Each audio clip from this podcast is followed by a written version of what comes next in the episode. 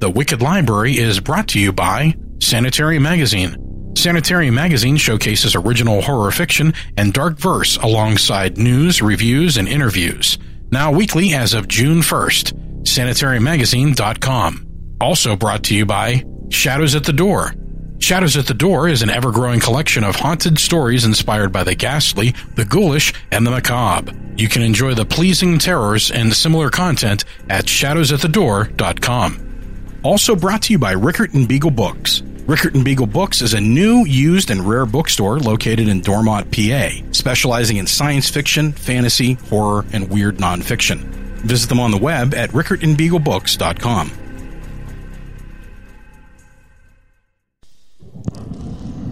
Warning. The Wicked Library contains adult themes, adult situations, adult language, and graphic depictions of terror, bloodshed, the occasional possession, and your future trips to your psychiatrist so he or she can assure you it's only a story.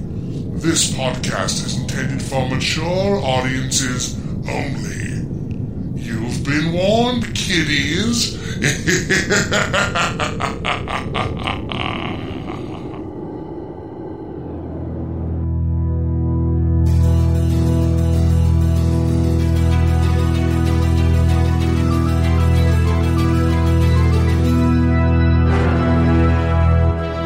Hello, kiddies.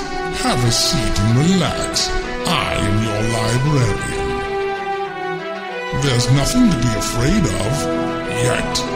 Hold on to yourselves, boils and ghouls. This is going to be a dark ride. We'll leave the lights on for now. No talking. It's story time at the Wicked Library.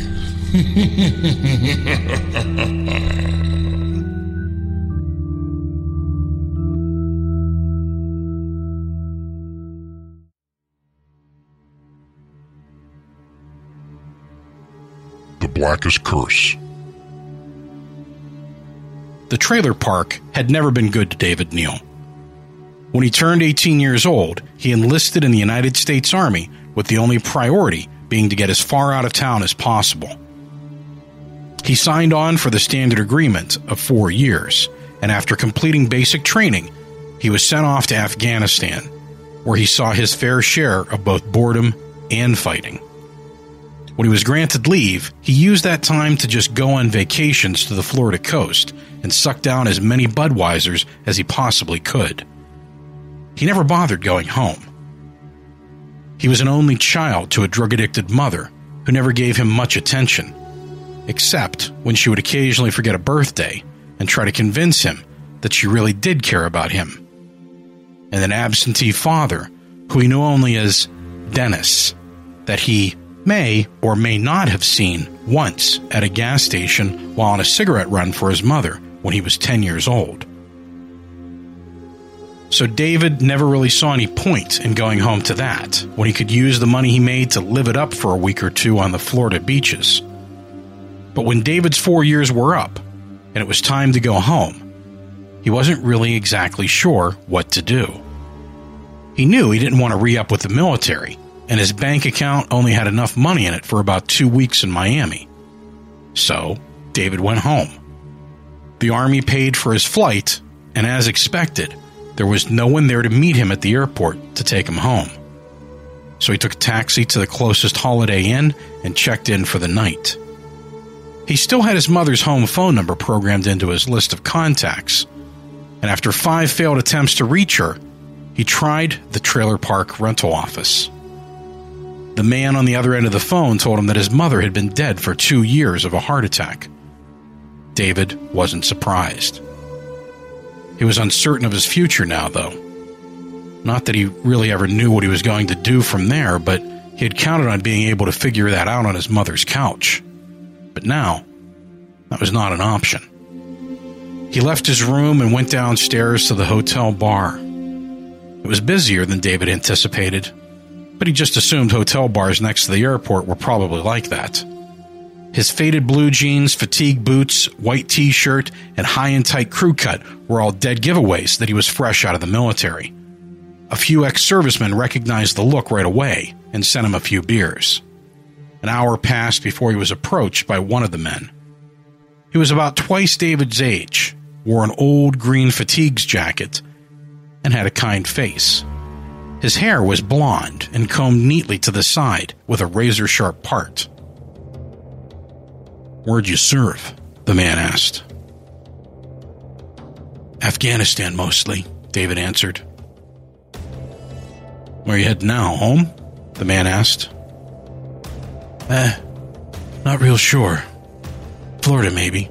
Might see if I can get a job down there somewhere. Fishing, maybe, David said. Were you on your way there now? Or on your way back in? The man asked. Back in, sir. Well, what are you doing in a place like this? The man asked.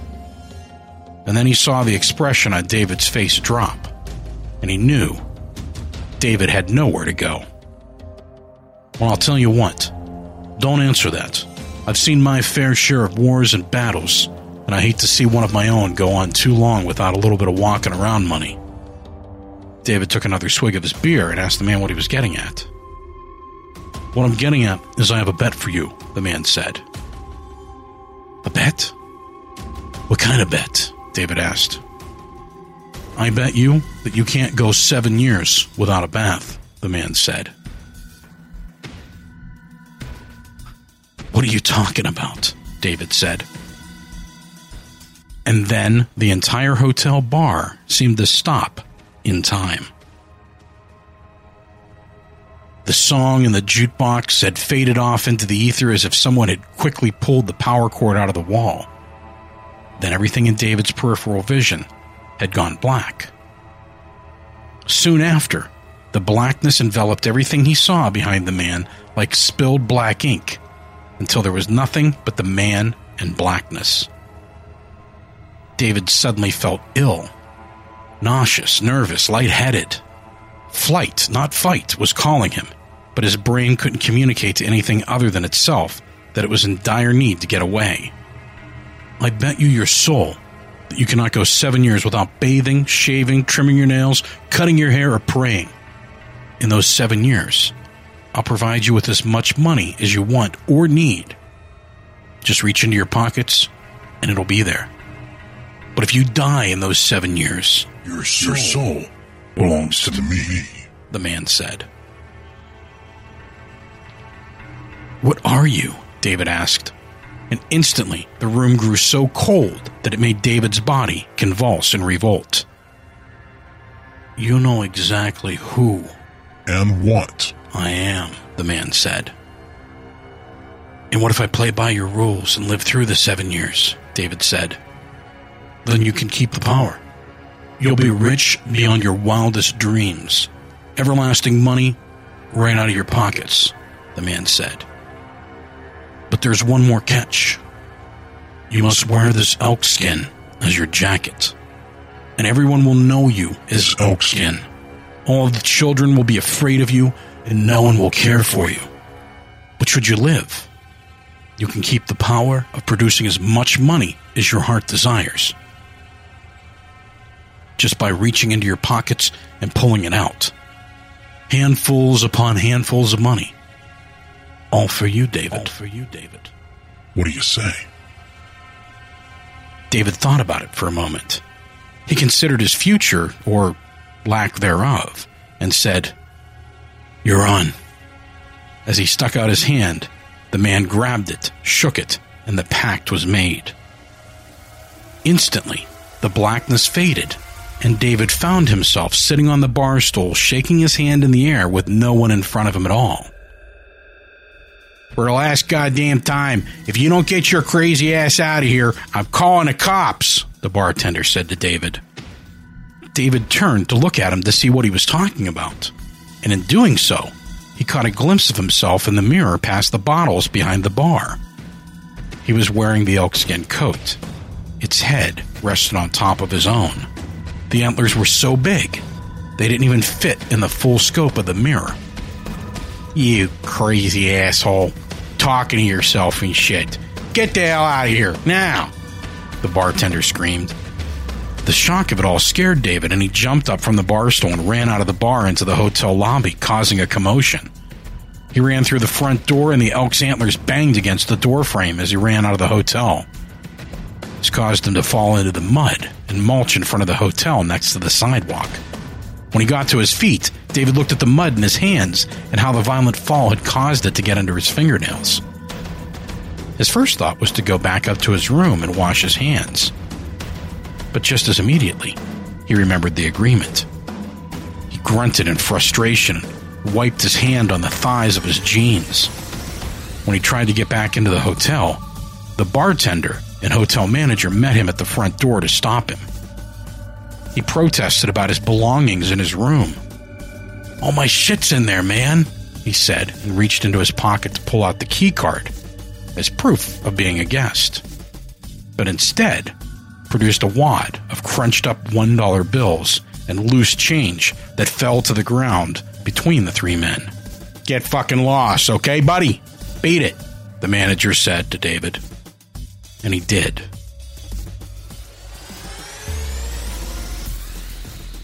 He got lost for months. He wandered the outskirts of the city with no place to go. Hotels wouldn't accept him as a guest due to his appearance, no matter how much money he offered them. Anytime he tried to buy a house, he would always end up with the bank workers freaking out at the elkskin jacket and the security guards forcing David out before he could even show them the money. Eventually, David resorted to his military training and made the most of it by living in the wild. He'd show up randomly in town for supplies when he needed them, and did become known as Elkskin, just as the man had foretold. The townsfolk assumed he was crazy, and they weren't entirely wrong. But he was always exceptionally polite to them and overly kind to everyone he encountered.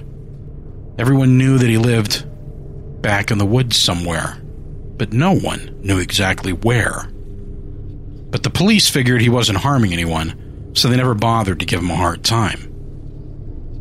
On the rare occasion that a conversation with a townie got extensive enough, David did tell him that he was previously in the military.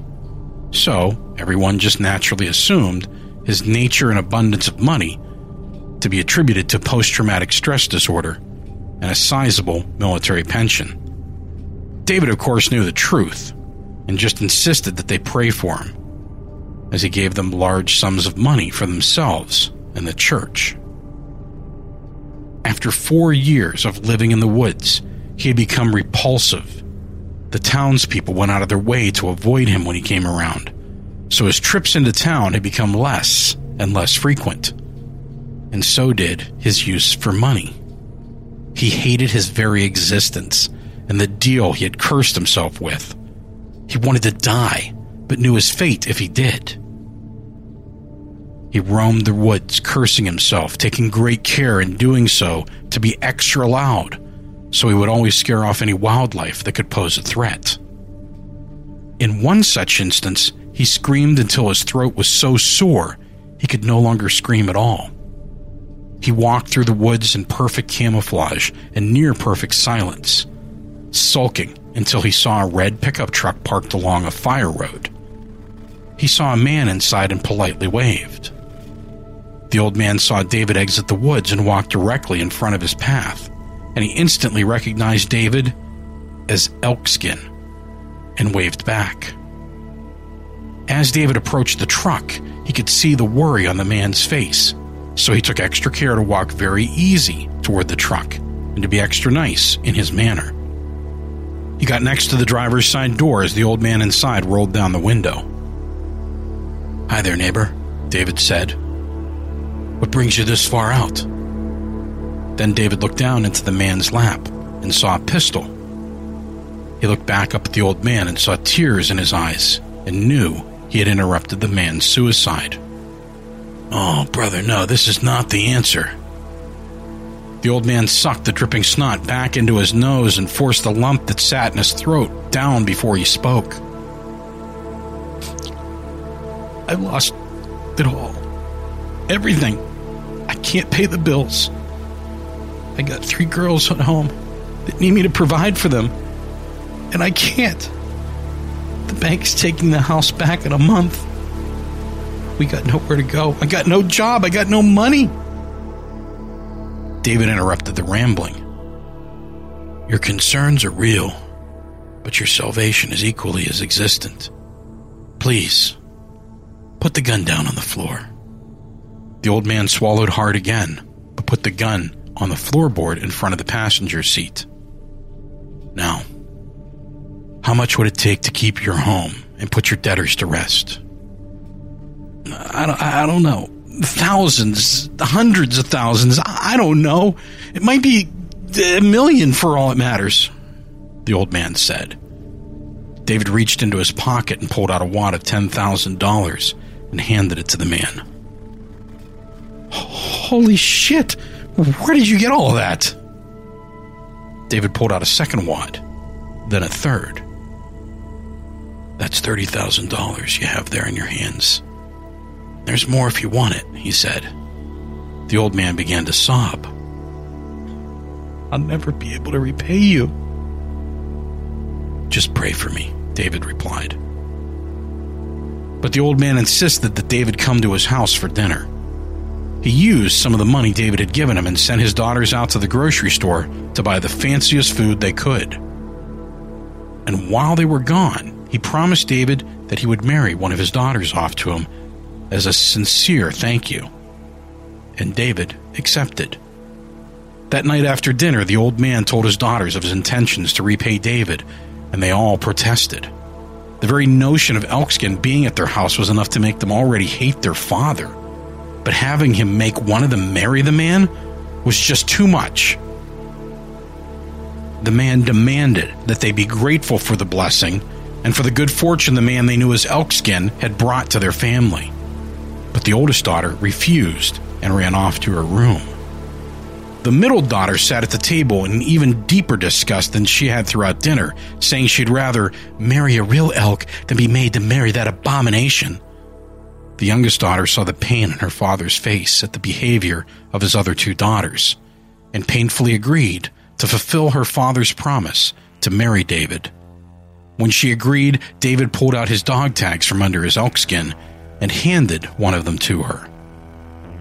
In three years I'll return, and then we shall be married, he said.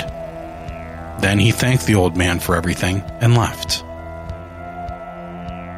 Over the next three years, the two oldest daughters made fun of the youngest and her betrothed. Occasionally, one of the older daughters would say that they saw Elkskin in the town doing something vile and disgusting, then tease the youngest daughter about their engagement. The youngest daughter would cry, hoping that over the three years that Elkskin would forget about the arrangement. Or better yet, just die. But he didn't. On the last day of the seven year wager, David woke up in the woods to the sound of clapping and found the blond haired man sitting on a tree stump in front of him wearing the exact same outfit he had at the hotel bar on the night the deal was forged. Well, a deal's a deal, he said to David. And I demand you keep your end of the deal, David said. And I will, the man said. And with a snap of his fingers, the two were suddenly transported to a luxurious suite. David looked around the room and could hardly believe that the nightmare was coming to an end. The man ushered David into the bathroom where he pulled off the elk skin and sat David in a warm bath and began to bathe and shave him. The water felt so good that David didn't even object to whatever discomfort he felt at another man washing him. Afterward, David began to towel himself off, and the man came back into the bathroom and presented David with a designer suit. Black. It's my favorite color. I hope you don't mind, the man said. So, what happens when I die? David asked. That's no longer for me to decide, the man said. Fair enough. And I get to keep the powers? David asked. Yes, just as we agreed, the man answered. If you don't believe me, see for yourself. The man slid the jacket on over David's shoulders, and David reached into the inner jacket pocket and pulled out $500. Very well, David said. So, will there be anything else then? The man asked. Yeah. Say the Lord's Prayer with me, David replied. The man smirked at David and said, Don't push your luck, before disappearing into a cloud of black smoke that looked like an exploding shadow and left the room smelling like sulfur. But on the floor, where the man had just been standing, there was a key with a Mercedes logo on it and a note attached that read, Keep her clean. David walked out of the suite and found an elevator just down the hall. He took it to the ground floor and found the Mercedes just beside the main door in a handicapped parking spot, with a handicap tag hanging from the rearview mirror. He took a look around and realized where he was, and drove to the liquor store. He bought a case of wine and drove to the home of the old man and his three daughters. When he arrived, the oldest daughter answered the door. She was so taken aback by his good looks that she barely flinched when he walked right in without being invited. The old man got up from his recliner and demanded to know what was going on. David said, Sir, it is no secret that you have the most beautiful daughters in town, and I am here to make one of them my wife. Without hesitation, the two oldest daughters ran upstairs to fix their hair, change their clothes, and put on as much makeup and perfume that they felt necessary to persuade the dashing man to choose one of them. The youngest daughter, however, sat in the corner of the living room couch, dressed all in black, and her face lit up by the blue filtered light of a laptop. She had the palest of white skin and her hair dyed so black it looked purple, and enough eye makeup on that she looked like a raccoon. What about you? Aren't you going to change? David asked her. Who, her? You don't want nothing to do with her. She's engaged to Elkskin, the oldest daughter said, coming down the steps, regaining her balance from stumbling in her high heels. Very well, then. Let's discuss this over dinner, David said. I need to see what my future wife can cook like. And immediately, the two oldest daughters went to work in the kitchen. I'll pour everyone a glass of wine to celebrate. That means you too, little Miss Scareall. Come on, Harper.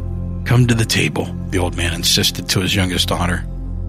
Reluctantly, she pulled the screen to her laptop down and joined her father and David at the kitchen table, while the two older sisters slaved away at the microwave, stove, oven, and kitchen counter.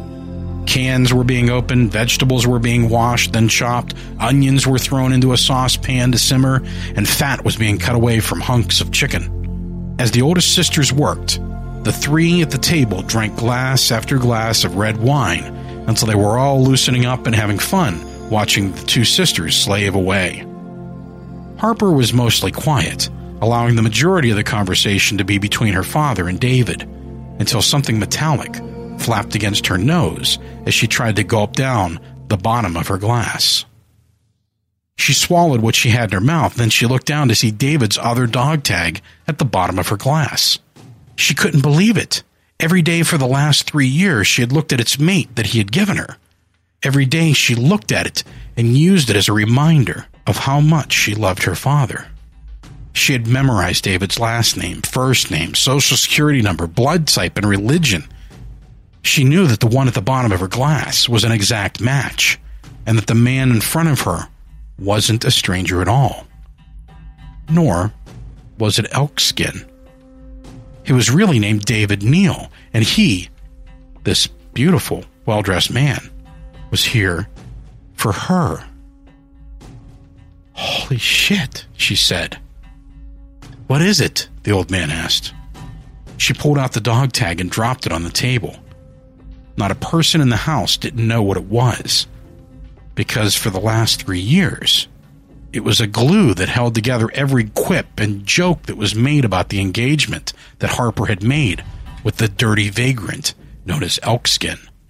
The two oldest daughters broke down on the kitchen floor, saying things like, Please, Elkskin, please take me, and reasons why he should forgive them. Even going as far as to make up lies about Harper, saying she was a slut and had about nine abortions. Their father couldn't believe the things that were coming out of his two oldest daughters' mouths. Too many times had they disappointed him that way and that was the final straw. And he told them that they were no longer welcome in his home. He reminded them about how David had saved his life and paid off the debts and liens on the property, and of their actions three years prior, and reminded them how they had constantly made the man who made their lives possible the butt of their jokes. He looked at his two oldest daughters and said, I will not abide another insult hurled at this man's direction. And now you see what all of your smart mouth ways got you. Both of you are ungrateful little women who know nothing of pain and struggles, both of which might do you some good. I want you both out, now. After hearing the words of their father and realizing what she had given up three years ago, the oldest daughter took a steak knife from off the kitchen counter. And in a fit of rage, she slashed her throat completely open as she ripped the serrated blade across the soft skin of her neck. The old man screamed and fell to his knees. He crawled across the floor to the bleeding out body of his oldest daughter and picked her up into his arms and tried to stop the blood from spilling out of her by cupping his hands over the massive wound. The middle daughter screamed in anger and disgust. She felt her entire world fall apart, and in that instant, she ran out of the front door and directly into the oncoming traffic of the road outside the house. David watched as a speeding snowplow passed the house and struck the middle daughter, killing her instantly, as her body was nearly ripped in two by the metal plow. Harper stood in the middle of the kitchen in shock as the entire scene played out. She didn't know what to do with herself. A moment ago, she was engorged with satisfaction at the twist of fate that had been dealt. And then, an instant later, she was in the confusion of her sister's deaths and her father's utter misery. She went to her father's aid to try to comfort him and get him up off the floor. David looked out into the open door to see the scene on the road in front of the house. Call 911 already, Harper said. David took the house phone off the wall and called. He gave the operator the street address of the house and the breakdown of what happened. Within five minutes, police and paramedics arrived. The police took Harper outside to a squad car for her official statement. Her father stayed on the floor crying as the paramedics came in with a stretcher and body bag after the medical examiner pronounced the oldest daughter dead at the scene. David sat at the kitchen table in complete disbelief. He imagined that night for three years and now it would unfold. And in every instance, it had never ended that way. All he could do was watch as the paramedics loaded the oldest sister into the thick plastic bag. Boy, this was a real mess, wasn't it? One of the paramedics said to David. Excuse me, David said. A real mess here. Gonna be a real bitch to get clean. Might take, like, Seven years, the paramedic said. David's attention rocketed in the direction of the voice and saw the familiar blonde hair coming out from under one of the man's hats. And in that instant, the blonde haired man zipped up the body bag and turned to face David.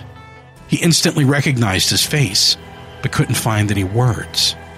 The blonde haired man stood up with his partner, and they began to carry the body bag out of the house. He locked eyes with David as they walked, and kept staring at him the entire time until he got close enough to David to lean over and whisper in his ear. Well, hey, I got two souls for the price of one.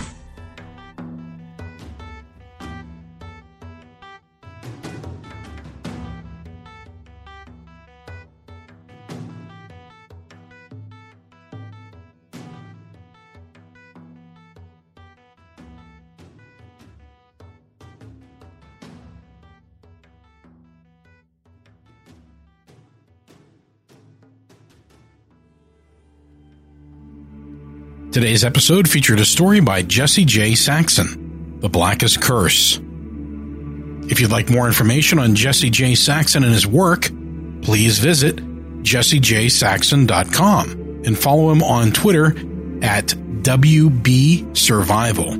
That stands for White Belt Survival because Jesse is a martial artist and can kick your ass. Artwork for today's show was created by Jeanette Andromeda. You can see more of Jeanette's work at horrormaid.com and interact with her on Twitter at hauntingtv. Stay tuned for a short Q&A with the author in just a moment. Big thanks to Max Booth III for a great story last week and to Barney Boduano for the incredible artwork. Don't forget to visit our sponsors, shadowsatthedoor.com, sanitariummagazine.com, and of course, Rickert and Beagle Please share the terror. Share the show, help us grow. The best support you can give is to give us a rating in iTunes or Stitcher or TuneIn Radio or wherever you listen. Ratings are free and they mean a lot to us just a few days away. This Friday, July 17th, the wait is over. Sign up now and get our monthly newsletter with a bonus story from Caitlin Marceau. You're also going to get a new Victoria and the Librarian cartoon and a very special prize. You're also going to find out before anybody else which story by Neil Gaiman we're going to be reading in August. So sign up for the newsletter at thewickedlibrary.com. And now, Jesse J. Saxon. So today we have Jesse J. Saxon, and his story today was The Blackest Curse.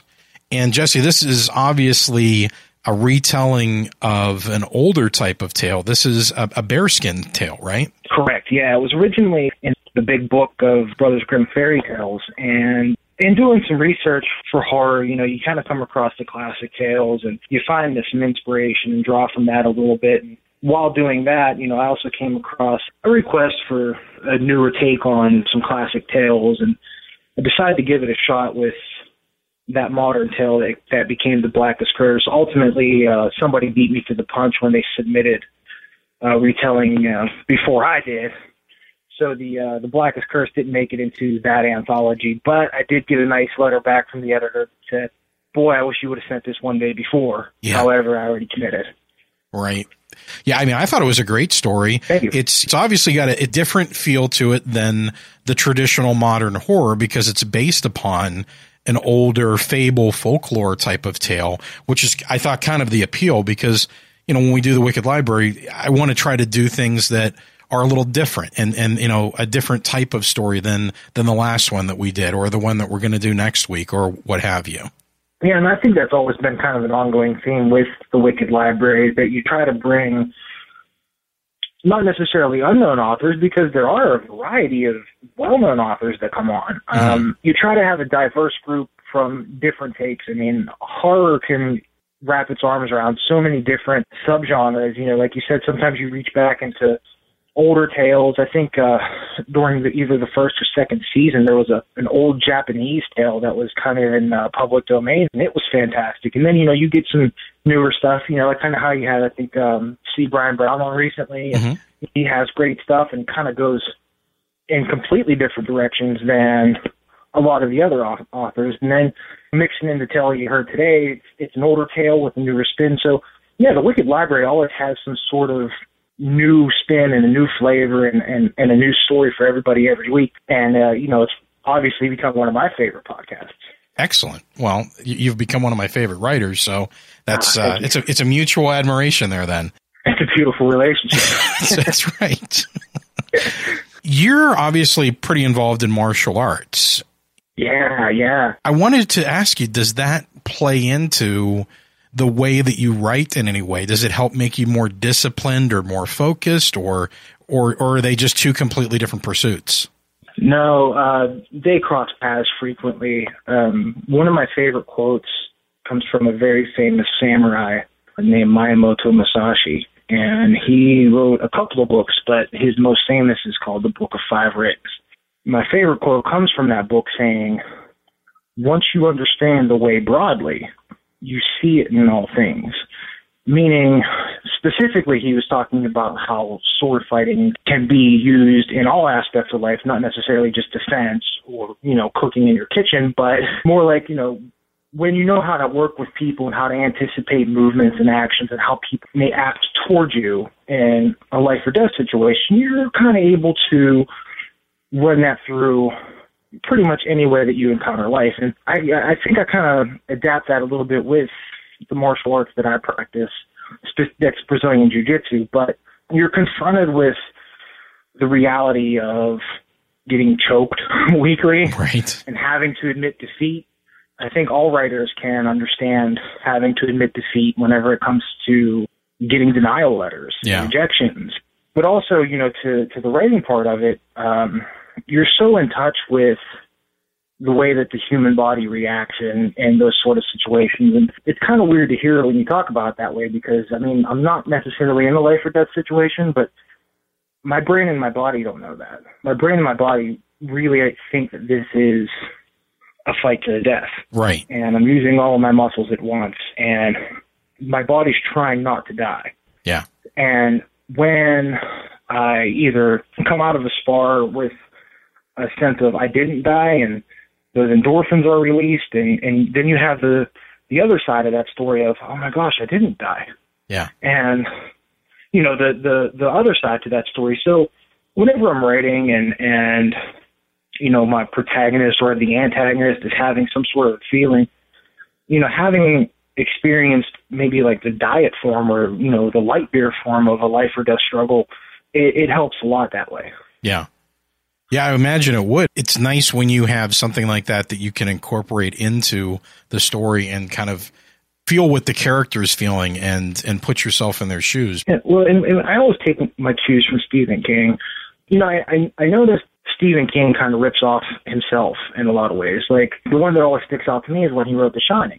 You know, I don't think he went to the the Stanley Hotel for inspiration. The Shining came out of his experience there. So I mean, he's really kind of doing a cover version of himself, you know, kind of juiced up.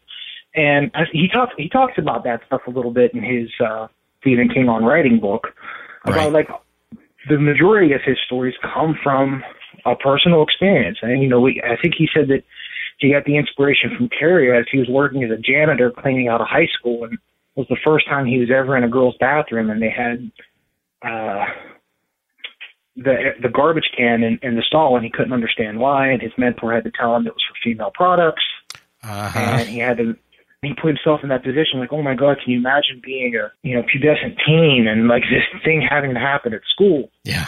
So, you know, he kind of like steals from himself a little bit. So, I'm not saying that that's a bad thing, but I try to take a nod from him and use personal experiences that I've had and, and kind of juice them up a little bit, Right. you know, through the martial arts that I said, you know, the experiences that I've had that way to convey emotion, but also with the experiences that I've had in life, kind of growing up in a not so uh, affluent area. You know, it's not that I grew up dirt poor, but I didn't grow up in a city. I didn't grow up in the suburbs, and Mm-hmm. You know, you, you kind of reach that uh, that a little bit here in, in Blackest Curse whenever I bring it up about the trailer parks and Mhm. kind of how it's it's never been good to the to uh, the characters and how you know there's no real reason to stay there. And you, you draw from those personal experiences and the emotions that you had, and it and try to hope that it comes out in the story. Yeah, absolutely.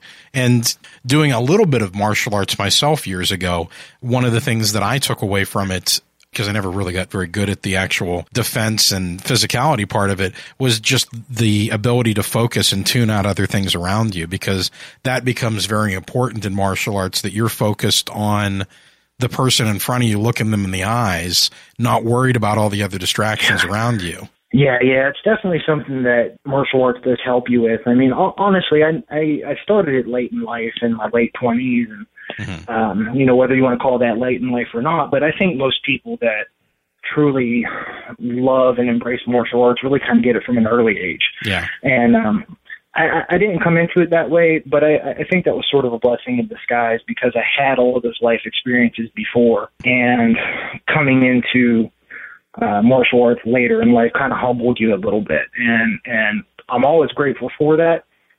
But to your point, though, that it does have to teach you your mind to focus on the task at hand and not necessarily the distractions. And that definitely helps me, at least. It definitely helps with writing because, look, man, we've all looked at that flashing cursor in Microsoft Word in the dark at three o'clock in the morning, cussing yourself out and thinking, should I take another nod from Stephen King and like drink the rest of this fifth and see what is on the right. paper in the morning? Yeah. Or, you know, do I focus and try to get it done and just type and then we'll edit later? Right. So yeah, it definitely helps in that way too. Yeah, that's and that's actually one of the other questions that I had for you is like I I personally I don't believe in writer's block because you can write regardless of whether it's any good or not, you're still going to be able to write. But I think we've all kind of experienced that part of getting stuck where like everything's going fine, you're flowing, you hit a point in the story and you're like, why is this not coming out? What happens for you whenever you get to that point? I do a, couple of different tricks. One of the tricks that I like to do is write a sequel to the story if I'm kind of stuck at an area that I don't know where I want the character to go, I'll write a sequel to the story either based off of the events that I'm typing about or that character or, you know, really whatever comes to mind at that, you know, because I think everybody sort of has, it's just connecting point A to point C with point B that's the problem. So as long as you kind of have that idea of how you want the story to end, one of my tricks, like I said, I just write the sequel to it. You know, maybe it's a thousand words that Dan, Jesse, and Bill all lived happily ever after in the Candyland Kingdom.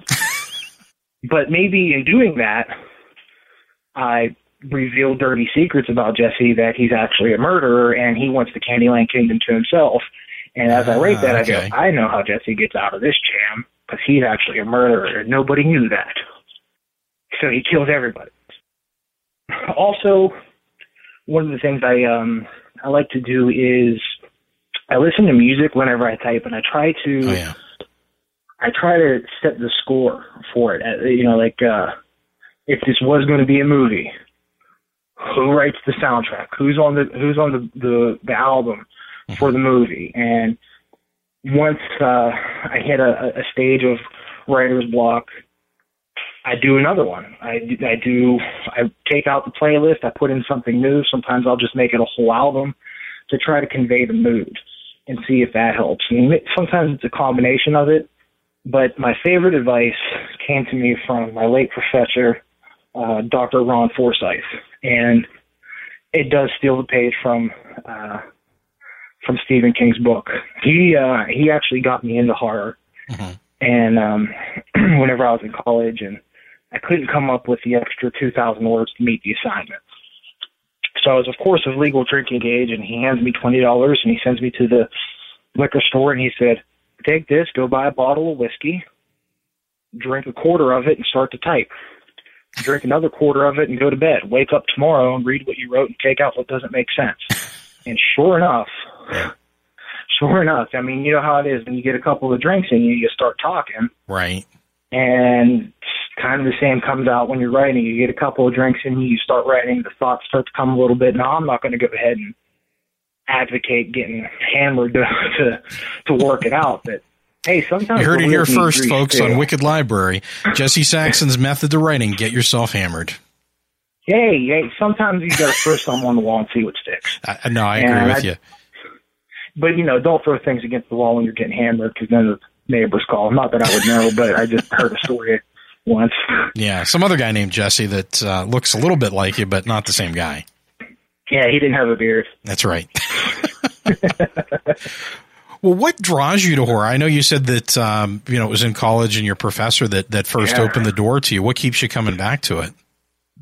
Oh man, um, podcasts like this. To be honest, you know, um, the you come across anthologies every once in a while where everything in the anthology is fantastic. But truth be told, if you got a 20 story anthology, four of them aren't going to work for you. Not that it's a bad story, it just the gears don't meet with your gears and it doesn't work. Right. So like these podcasts where you get exposed to like I said, well known authors with a story you may not know or not so well known authors giving out these news stories, and it's it's easy. You know, it's on the go. You pop in your earbuds in your phone or however, whatever listening device that you use, mm-hmm. and it's horror on demand. You know, it's fantastic. Um, horror movies every once in a while work for me. Not not so much anymore. It's not that I think horror movies are bad now. I still think horror movies are the same. I just think that people grow up and don't really find them as scary as they used to when they were little. But right. horror movies once in a while work for me.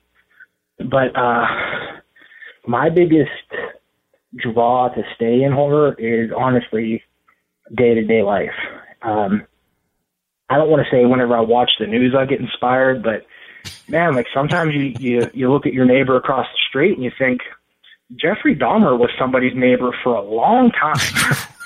yes. And they were pulling cadavers out of his house in in deep freezes. Yeah. And 50 gallon drums and he was somebody's neighbor and they didn't know. So you, it's it's things like that whenever I'm left to my own devices and you know on rainy afternoons in the Pittsburgh suburbs whenever I look out the window and I go I wonder what the guy across the street's really doing. right. Yeah, like, well, what's really going on? Why does he really have to run every morning at 4:45 a couple of miles? Like, why does he need to stay in that much shape? Yeah. Is it is it because he chases down joggers and he hides them in bushes where he collects them the next morning?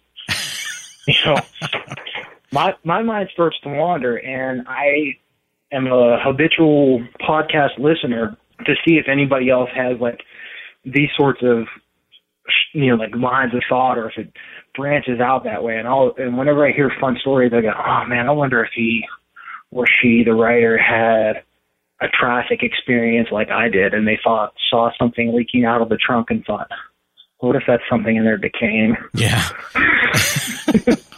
Well, yeah, I mean that goes back to on writing too, which you know when when Stephen King talks about at nighttime, you know the the weird things that go through your mind and what you wonder about what's in the closet or might be under the bed because you've taught your oh, yeah. imagination to misbehave, and once you teach your imagination to misbehave, it misbehaves all the time. Yeah, um, there's a lot of scientific research that I won't quote uh, scripture and verse on, but um, a lot of research that lends credibility to the notion that um, fears and um, things to that effect are passed down uh, genetically mm-hmm. through a hereditary line. And there was a, a study done with mice where uh, a group of mice were in a cage where the floor was electrified. Mm-hmm. And just before they would electrify the cage, they would spray in a uh, citrusy mist. So every time that the rats started to smell the citrus, they got super panicky because they knew the electricity was coming. Right. And sure enough, I think all the way down through three generations, that whenever they would spray the citrus mist, they wouldn't even have to do the electric shock. The great grandchildren of those original mice would get real freaked out. That's fascinating. Yeah, so it kind of makes you wonder why every little kid goes, there's monsters in the closet or monsters in the bed. Well, what were the monsters 20,000 years ago? Well, that was lions, pumas, yeah. leopards were monsters that came at you in the night. Right. So there's some, some scientific wonder of maybe that's why we're so scared of monsters at night is because, well, thousands and thousands of years ago, that's when the monsters came and took kids. Right in the middle of the night. Maybe they were the real monsters. Right. Yeah, maybe they were real monsters too. Well, I'm I sure there so. are. Yeah, exactly. It would be more interesting, so. right? Yeah. Yeah. Believe me, anytime I see the news that there's a, that a, a Bigfoot sighting, I'm on it. That's, I want it to be real right. so bad. That's fantastic. Well, tell me, where can folks find more of your writing and find out more about you and interact with you? Uh, I, I'm very active on Twitter. Uh, I'll, I'll give the caveat though that it is very centered around the uh, Brazilian Jiu-Jitsu side of things, and uh, I tap or I tiptoe into uh, MMA a little bit on there, mm-hmm. um, and that's at WB Survival, and that's uh, related to the blog that I write for uh, Brazilian Jiu-Jitsu, and that's uh, White Belt Survival Strategy blogspot.com. And if you're ever interested in that sort of stuff, you can go there. But really, the uh, the meat potatoes of uh, horror fiction, you can get me at my website at uh, jessejsaxon.com. The White Belt Survival Guide, I think, is, is very interesting, and uh, you have some really good writing in there. If anybody's into martial arts, even if it's not Brazilian Jiu Jitsu, I think that you have some some really interesting and uh, helpful information for folks in there. Well, thank you. And the goal of it wasn't that I don't teach technique, and uh, I don't I don't teach anything like moves or anything that way. I really kind of just try to reach out to people that are new into uh, martial arts, like you said, specifically jujitsu, but to teach, uh, to kind of give a big brother approach to things of these are things that you can do attitude wise and outlook wise. And, mm-hmm. Um, you know, I teach people how to, how to buy the uniform, the kimono, the gi, teach you what to look for, how to use sizing charts, things like that. It's more informational on, like I said, the big brother side of things that aren't necessarily communicated to you. Right. Uh, in the rule book of your dojo or your school or your gym or wherever it is that you're taking martial arts. It's just like a, a, a good way to get good information without having to ask embarrassing questions. Right, right. No, I like that a lot. What are some of the uh, the other projects that you have coming up? Is there anything writing wise that you're working on that uh, horror fans might be interested in? Uh, right now, I, am getting back into some short stories. I, I, I don't want to tip the cards too much, but I will right. say that, yeah, I will say that I, I do have a couple of uh, uh, kettles going or some pots on the stove or uh, a couple of stories coming out. Um, you know, I'm always looking to get some new stuff out there, but um, I not so secretly wrote a zombie novel. Oh yeah, about five years ago, and um, so I'm currently still doing the uh, revisions on that, but not to count the chickens before the eggs are hatched. Uh, a friend of mine did a screenplay for it, and he's saying that we're getting some pretty good interest. So uh, maybe by I don't know 2035, my uh, my my zombie novel that may never get published may find its way onto uh, sci-fi late night with a sci-fi movie or something. But uh, excellent. Yeah, I wrote a I wrote a wrote a zombie novel uh, based in Pittsburgh because that's where zombies live. Mm-hmm. But um, everybody that that has uh, has touched it has loved it. Excellent. But um, I haven't gotten it in the hands of a publisher yet who has loved it as much as anyone else. Yeah. But you know, who who who hasn't had that struggle? Well, that's okay. There's a few of them I know that listen to the show, so maybe you'll get some inquiries. I, you know, I'm, I'm, I'm open. Like I said, there's a little bit of movie talk. Yeah. And, I, and, and I'm always for sale. Absolutely. Yeah. so for the right price, we all are. No, I, I I mean, it, honest to goodness, man, just like any other uh, success story. I mean, honest to goodness, man, that story wrote itself. I mean, I was just the the receiver mm-hmm. that was the conduit that wrote that story. I mean, it, it wasn't always in my head. I had an idea, and man, it just every day I was putting out 10, 15, 20 pages, six hours a day. I mean, the if not more. But yeah, that story really did write itself. So if it if it ever did catch fire like it should, you know, I'm sure there are a lot more deserving things out there, and I'm more than willing to take my time. But if it ever hits and somebody asks me that same question, man, I'm gonna say, it. listen, that thing wrote itself. It was, I was just the one that that, that did the work. Yep. Yeah, I've had that experience before too. All right, man. Well, I know you're running because you got uh, a bunch of stuff going on, but uh, I really appreciate you taking the time to talk to me, and I definitely appreciate you letting us read one of your stories on the Wicked Library. Uh, not a problem, man. I really appreciate it. Thank you so much, too. You're welcome. Not a problem, man.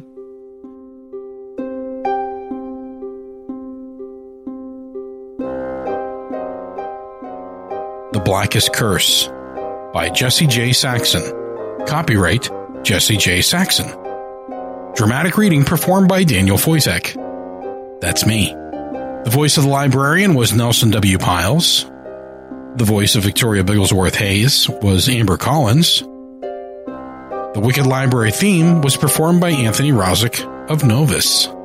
All other music in this episode was performed by Steve Montgomery of Dark Mood Music or Kevin MacLeod of Incompetech.com and used with their permission.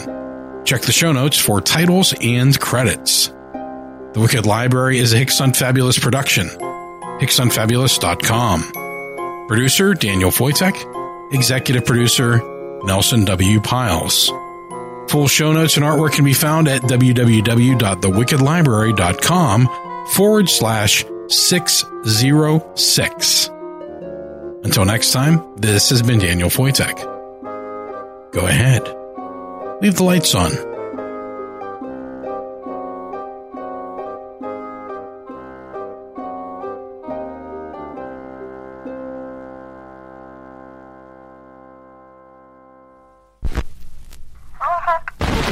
Music, talk, talk, stories,